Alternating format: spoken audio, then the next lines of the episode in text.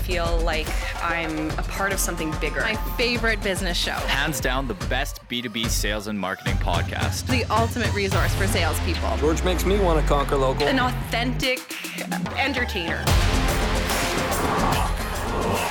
Conquer Local with Vendasta. Here's George Leith. The Conquer Local podcast, continuing to expand to talk about the world of managed service providers, value added resellers, original equipment manufacturers. I'm going to try and keep the acronyms to a minimum because those of you who've been listening know that I'm a on a war against acronyms. A month or so back, I had the privilege of meeting a talented woman, Ayan Adam. She is the founder of CX Atelier, and she lives in Montreal. And she is a channel marketing zealot. And we are going to have her on the podcast to explain this confusing world of, well, confusing if you haven't lived in it, of IT channel and the managed service providers and the value added resellers and the market development funds and OEMs, original equipment manufacturer. We'll explain all of the acronyms. We're going to get her to explain the entire landscape and how you may be able to take your organization and make a move into this space and find a new set of customers. And we'll actually even show you how to find manufacturers that have budget ready to be deployed into marketing. Like, imagine that actual budget. Ayan Adam is coming up next on the Conquer Local podcast.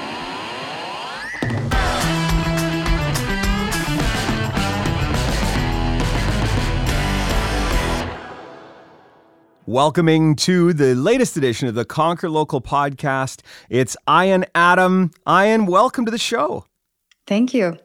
You are the founder of CX Atelier. Yes. How did I do? you did great. and uh, based in the beautiful city of Montreal, Quebec. And uh, welcome to the podcast. You and I had, you know, I, it was I was very fortunate to have met you a month or so back, and we had a great conversation around channel marketing and the work that you've been doing over the years in the uh, in the IT channel.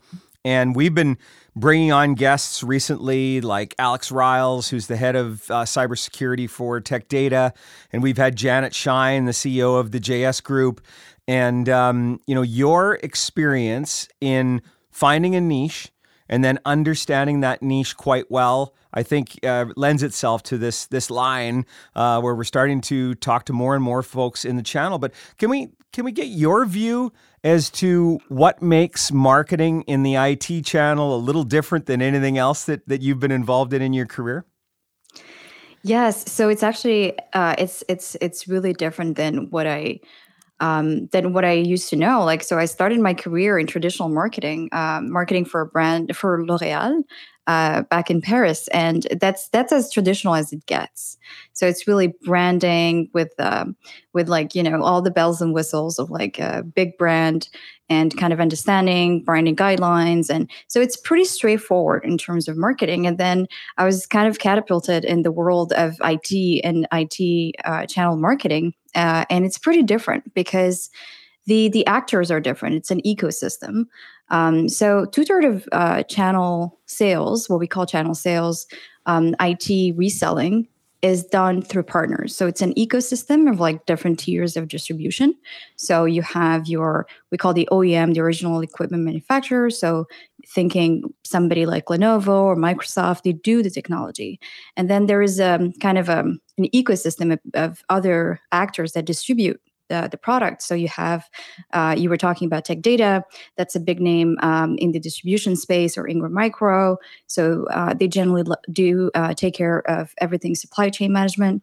And then you have the people that are facing the client on a day to day basis. So those are the value added resellers. So and the managed service providers. So they do attach their own set of services to these products to best serve the end customer. So already there is a, a lot of different actors in, in this and we're talking about one product or one brand and you have all these different actors that are kind of touching upon that brand that are representing that brand that are marketing to end customers around that brand. And when it comes to talking about marketing for that specific industry um, it has its um, its intricacies uh, and it's it's been super exciting for me to kind of navigate that space and uh, serve end users and serve IT resellers and OEMs to kind of fulfill their vision for marketing. So it's a very interesting space, a very interesting niche. People don't necessarily know about it. It's really the B2B space.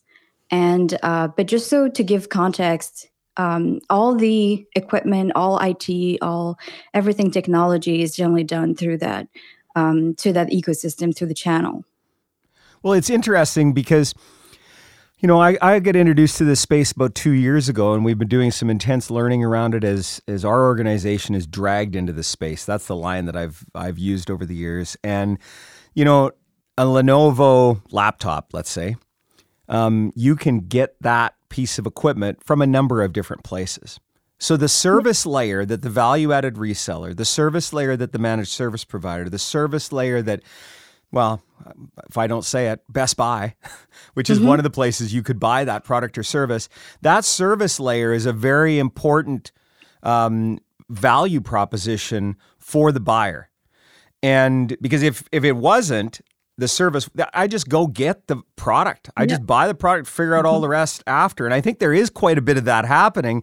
But you know, these organizations that are in the value-added reseller and the managed service provider space, they layer in something that adds value there. And how how hard is that sometimes to get them to really be able to articulate the value proposition or to get them to understand, you know, the the marketing technology that could be used to help them to you know make the end user aware of the things that they're able to offer. Like it, it, it seems to me like it's a bit of a challenge.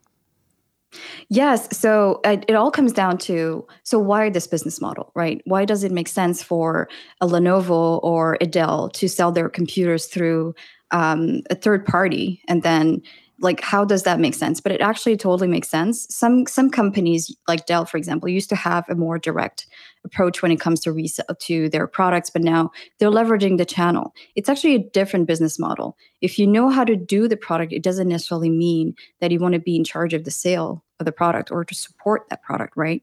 So they're leveraging people that are great at what they do. And what is super interesting with these other actors with the value added reseller or the msp is that they're really in touch with the client. They know what the client needs. And we're talking about deploying technology at the enterprise level or even medium or even small business level it's becoming more and more complicated. And it's not just one laptop it's it's kind of like having equipment for a workforce and making sure that the software goes with the with the hardware. Um, now there's a big trend around unified communication with um, everything related to communication or uh, collaboration software. So all of that has a level of complexity that people are willing to kind of leverage the channel to help them rationalize that and take advantage of it.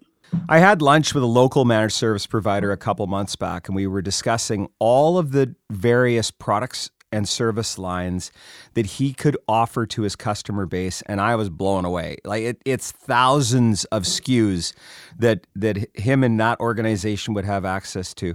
Is this one of the problems that you're finding is like how can one salesperson understand a thousand SKUs and be able to speak to them intelligently and how they all fit together and it's got it it yeah. seems quite daunting. So, yeah, it's actually a super tight ecosystem. So, it's not just one salesperson that's able to understand all these different evolving technologies, but what they do is that they leverage um, kind of the, the ecosystem there. So, uh, they, for example, you were talking about Tech Data or Ingram Micro, they have their own people that are dedicated to help those salespeople position those products, explain the value added of these products. And even the OEMs they will have their own um, their own salespeople on top of the the salespeople they're uh, kind of interacting directly with the client to position their product and why it makes sense. Um, it's it's a very interesting space because it used to be very competitive, but at the same time, it's pretty sheltered uh, in terms of how people go about selling.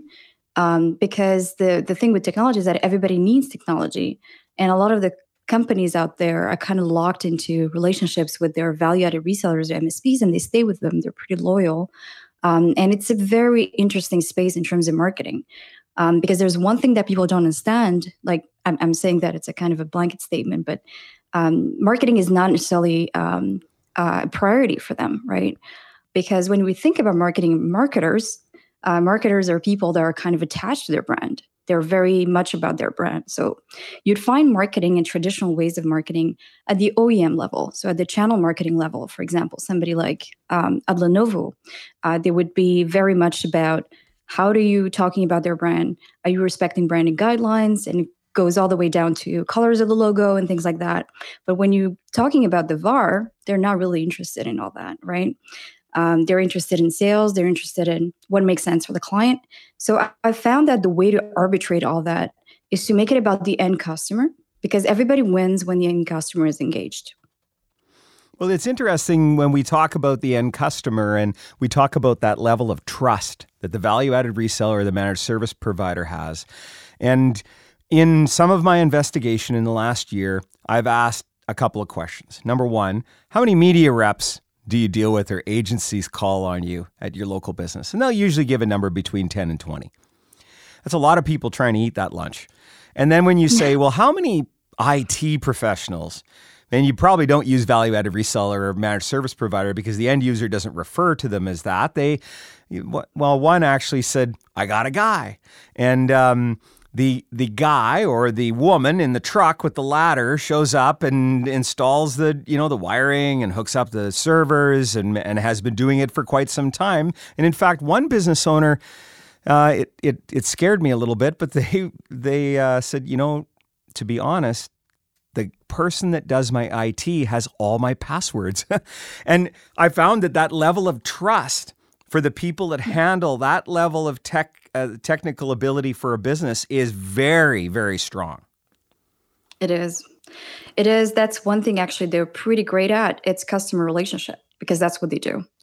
Um, so it's kind of when you're starting with that, and you. So my approach to to this is so I talk a lot about customer experience, and that's the name of the my company. So mm-hmm when we think about customer experience we talk about we think about it from a marketer perspective. So we're thinking about marketing automation and assigning customer data um, email automation and kind of like all the different touch points at the website level and like all the different channels that the customer is getting engaged at.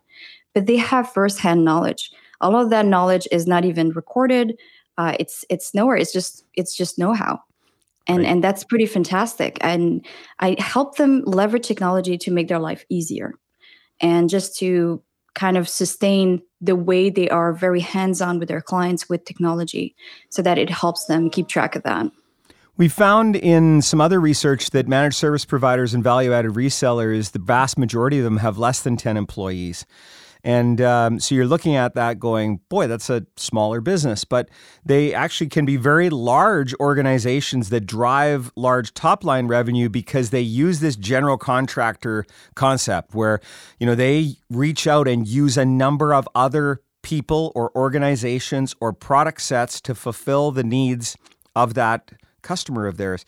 It seems to me like they are very um, consultative in their approach and maybe don't have a lot of loyalty towards the brand. They're looking for something that can actually truly solve the problem.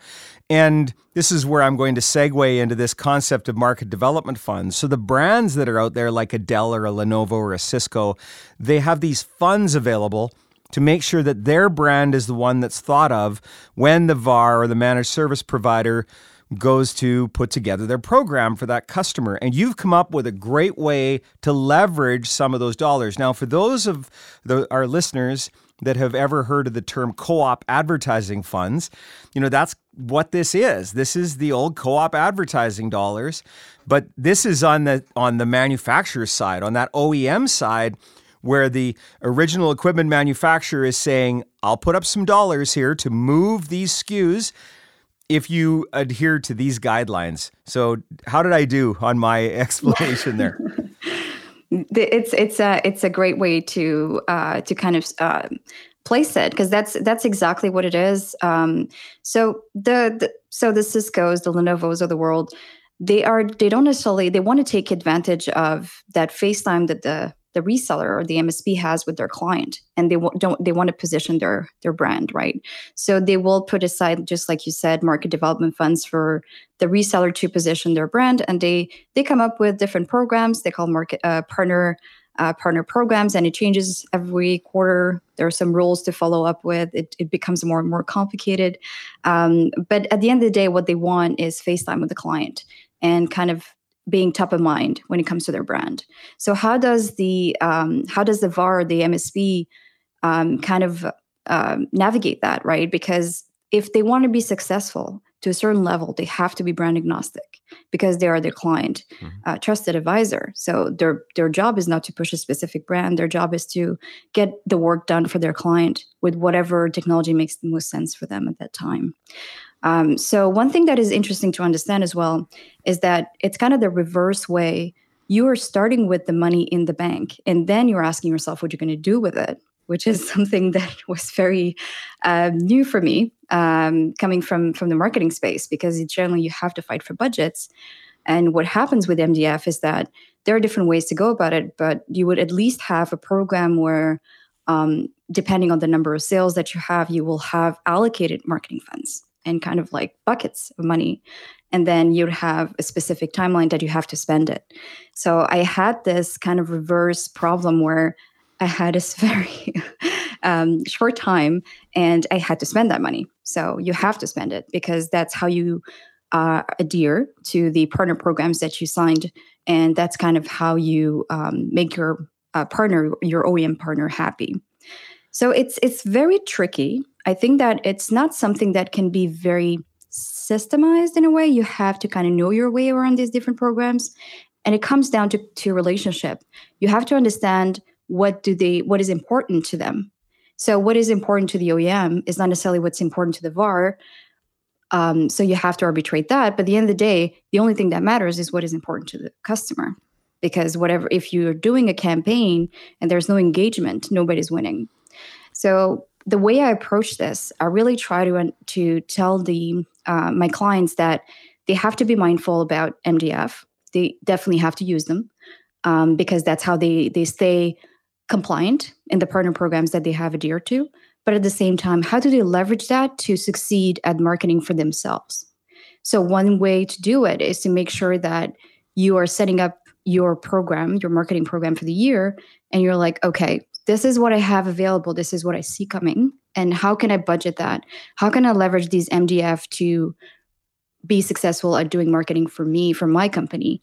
And then what is the best way can i align myself with this with this specific vendor for that type of technology so that's one way think about it so it could be okay i'm going to be uh, thinking about cisco for everything networking um, i'm going to be working with them and it actually is super interesting because if you go in depth with one manufacturer it's really not a bad way to go about it um, because to be successful you do need them to support you on the pre-sale side as well. So the relationship there is super important as well. So when you're doing events or you're doing things like that, you're building your network, you're building um, you're building trust with the brand, and and that means that maybe you're going to get referral from Cisco uh, if if something comes up, right? If they have uh, if they have an interesting lead for you, you will stay top of mind because they know that you're successful at branding for them, that you can actually represent their company uh, in a way that makes sense for them. So well, uh, I try that's, to that's an that. extra win I wasn't even thinking of. First, you you had me at there's budget,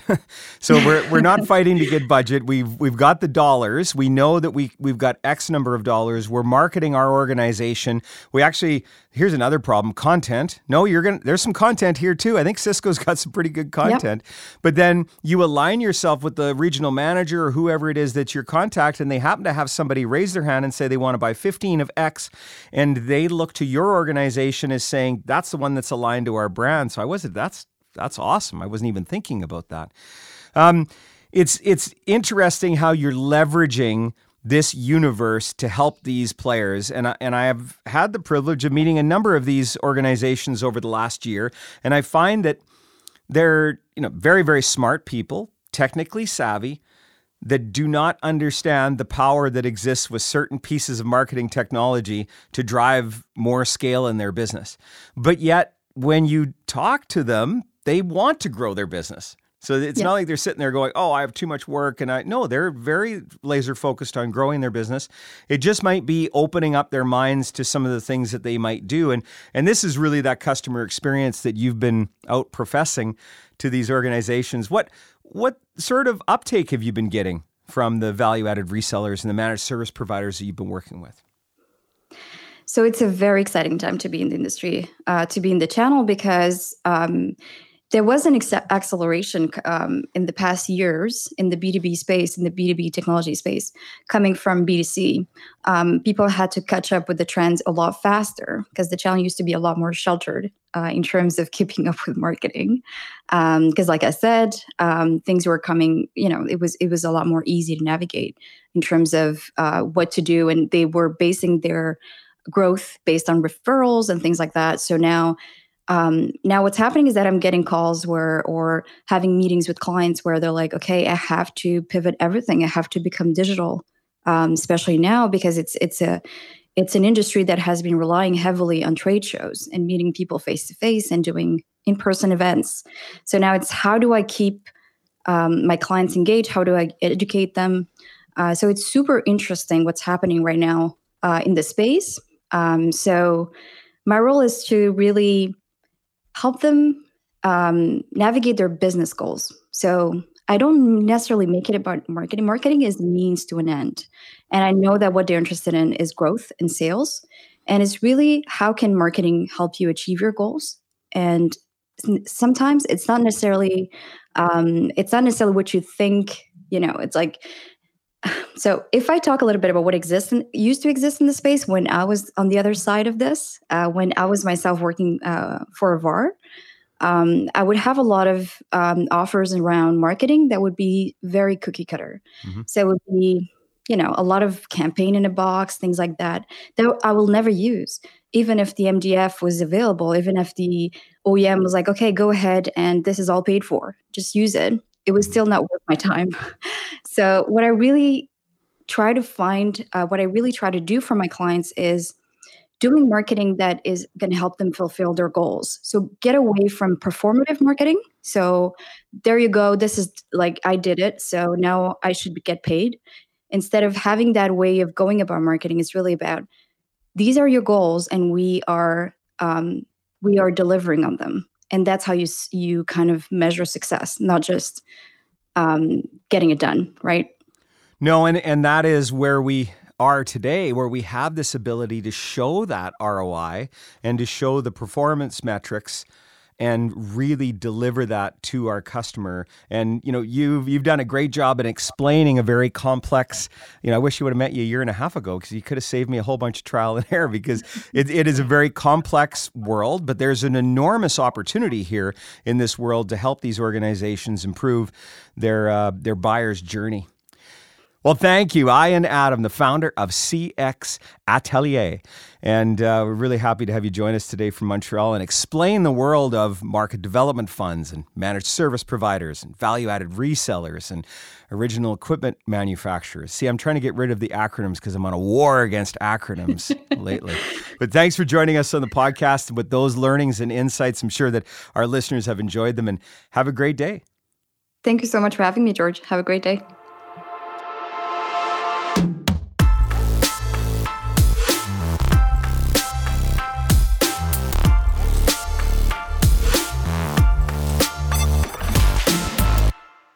Well, when I first met Ayan, I wanted to have her as a guest to the podcast because there's just so many learnings in there around the idea that we could take those market development funds and we could deploy them with customers like managed service providers, value added resellers. It's such a fascinating area. And, you know, re- you think back to the Janet Schijns episode a number of months back where Janet talked about the convergence of the channel.